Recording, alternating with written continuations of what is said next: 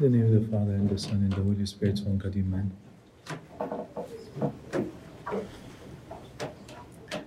The creation account that comes in the book of Genesis, chapter 2. God takes from the dust of the earth and forms man. And then breathe this in his nostrils.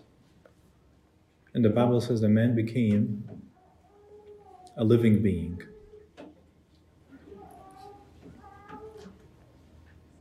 So God made humanity and mankind out of the dust. So he took the dust and breathed into man. So dust became man with the breath of God. I want you to keep that thought in, in your mind for a moment. Dust became a living being. That's exactly what the Bible says. And, and man became a living being. Dust became a living being by the breath of God. I think this is something very big when you think about it.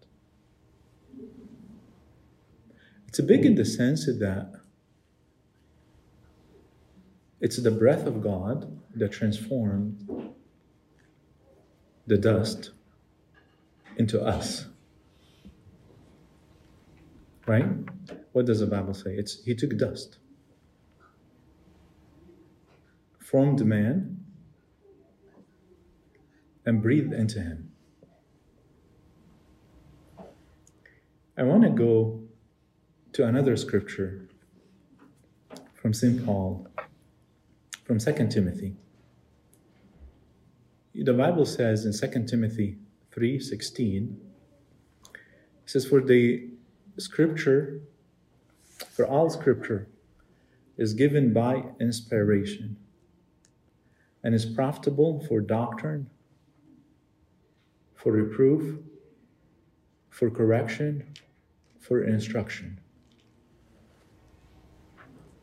Again, all the scripture is given by the inspiration of God and given for doctrine, reproof, correction, and instruction.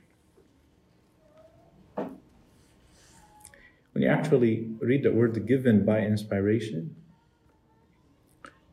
there's no word given at all in the Greek. That doesn't exist. It's not there. This is translation. The word is actually adjective. There's no passive mode of speaking, there's no given. When you say all scriptures is given, that means somebody gives it. So who that is, you assume God, yes, and it's good assumption, it's true. But the Greek doesn't have that, that verb given. It doesn't have this passive mode of speech. What the Greek actually has, it has all scriptures and then an adjective. This adjective word is what we translate as given by inspiration. When you look into this word, it's actually made out of two words God and breath. So you can say all scripture is the breath of God. This is, by the way, we use that term in, in church. Sometimes after ordinations, I think it's in the reader's ordination, the reader is actually told to read the scriptures which are the breath of God. That term breath of God it's taken from St. Paul from 2 Timothy. So you can say all scripture is the breath of God. Even in Arabic, we say, Anfas Allah. So I want to go back, I want to go back to the book of Genesis. Man is made, formed by God, and God breathed into man, and man became a living being. You take the breath of God from man, man becomes dust. Scripture is the breath of God. You take this from us, and we become dust. You give us the scriptures, we have life. This is what it is. Scripture is a life giving for us. We stay away from it, we're like dead. We have it and read it and consume it.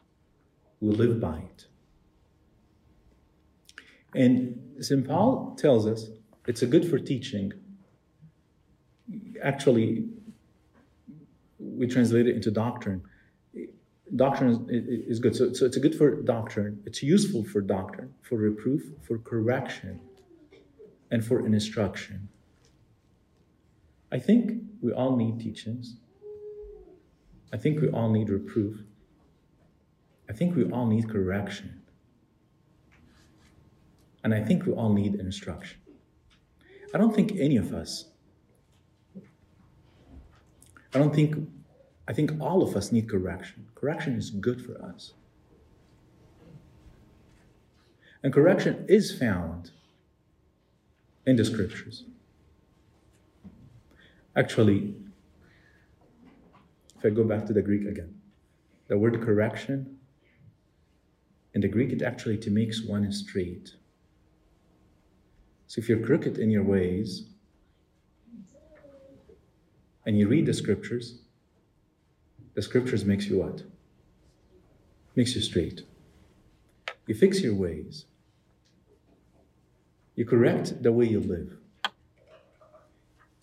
And when you correct the way that you live, and you now you mm. live according to God, now you're truly living. Because otherwise you're not. Otherwise you're not. St. Paul in the book of Hebrews, he says, For the word of God is living and powerful and sharper than a double edged sword and is piercing between the spirit and the soul, the bones and the marrows, and a discerner of the intents and a discerner of the thoughts of the heart and its intents. So think about this. We actually have such a hard time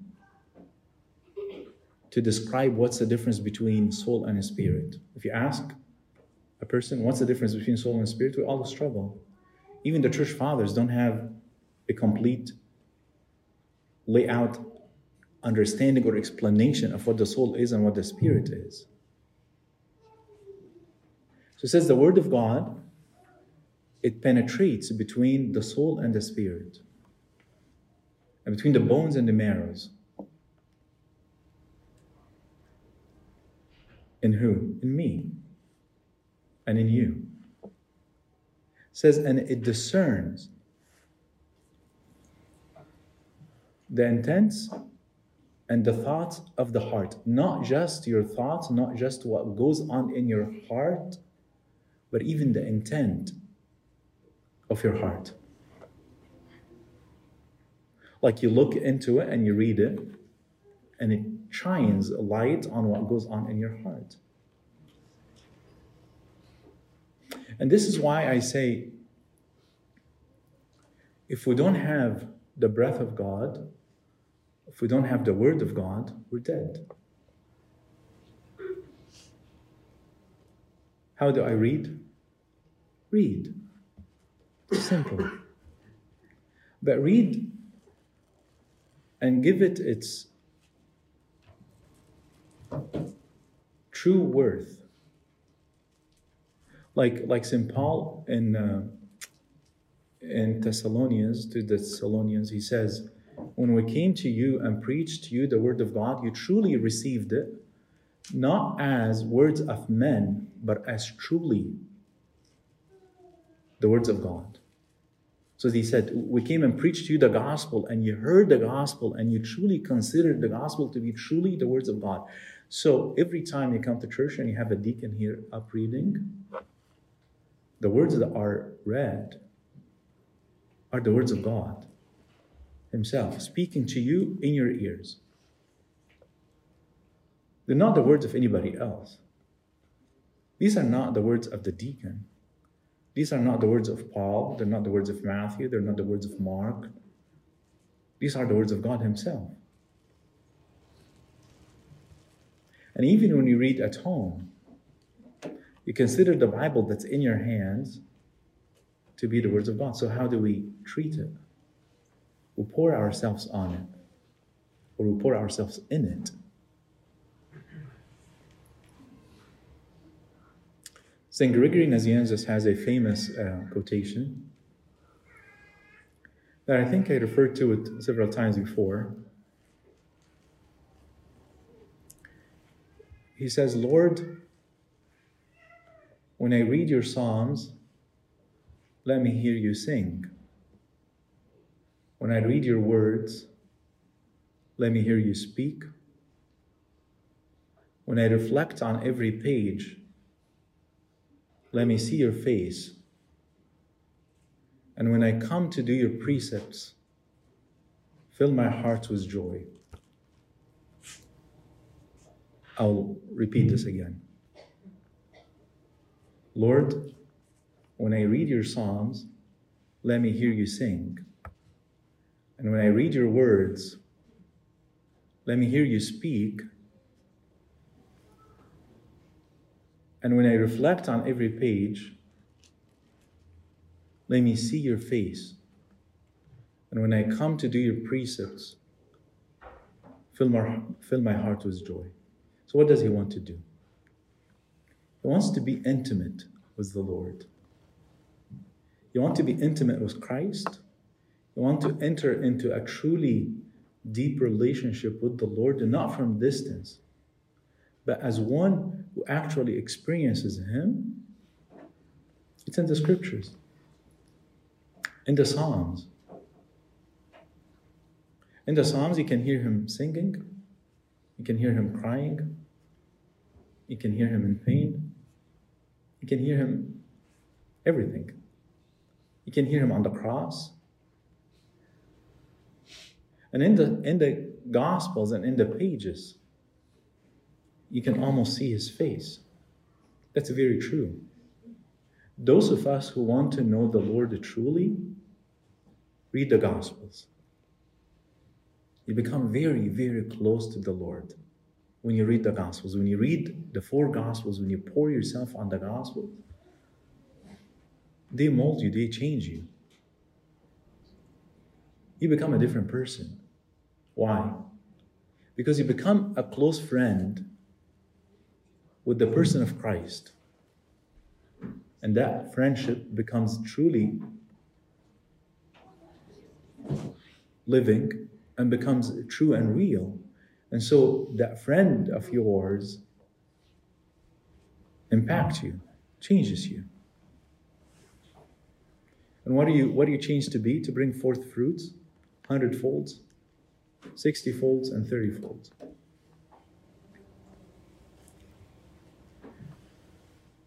The Bible is our way that God had given us. It says, Your words are a light unto my feet. Your word is a lamp unto my feet and a light unto my path. Path of what? We use the Bible or the scriptures to know what do I do tomorrow? How do I plan my life? I think it will be much more beneficial for us if we use it to lead us to salvation, to lead us into righteousness. This is the proper use of the scriptures. But we use it because we want to know what is tomorrow bringing to me and how to deal with my problems. That's good because you know why? It will correct you to the righteous path of God. And that's a good way, that's a good thing to know God's will. But the main purpose is to lead you to that path of righteousness. So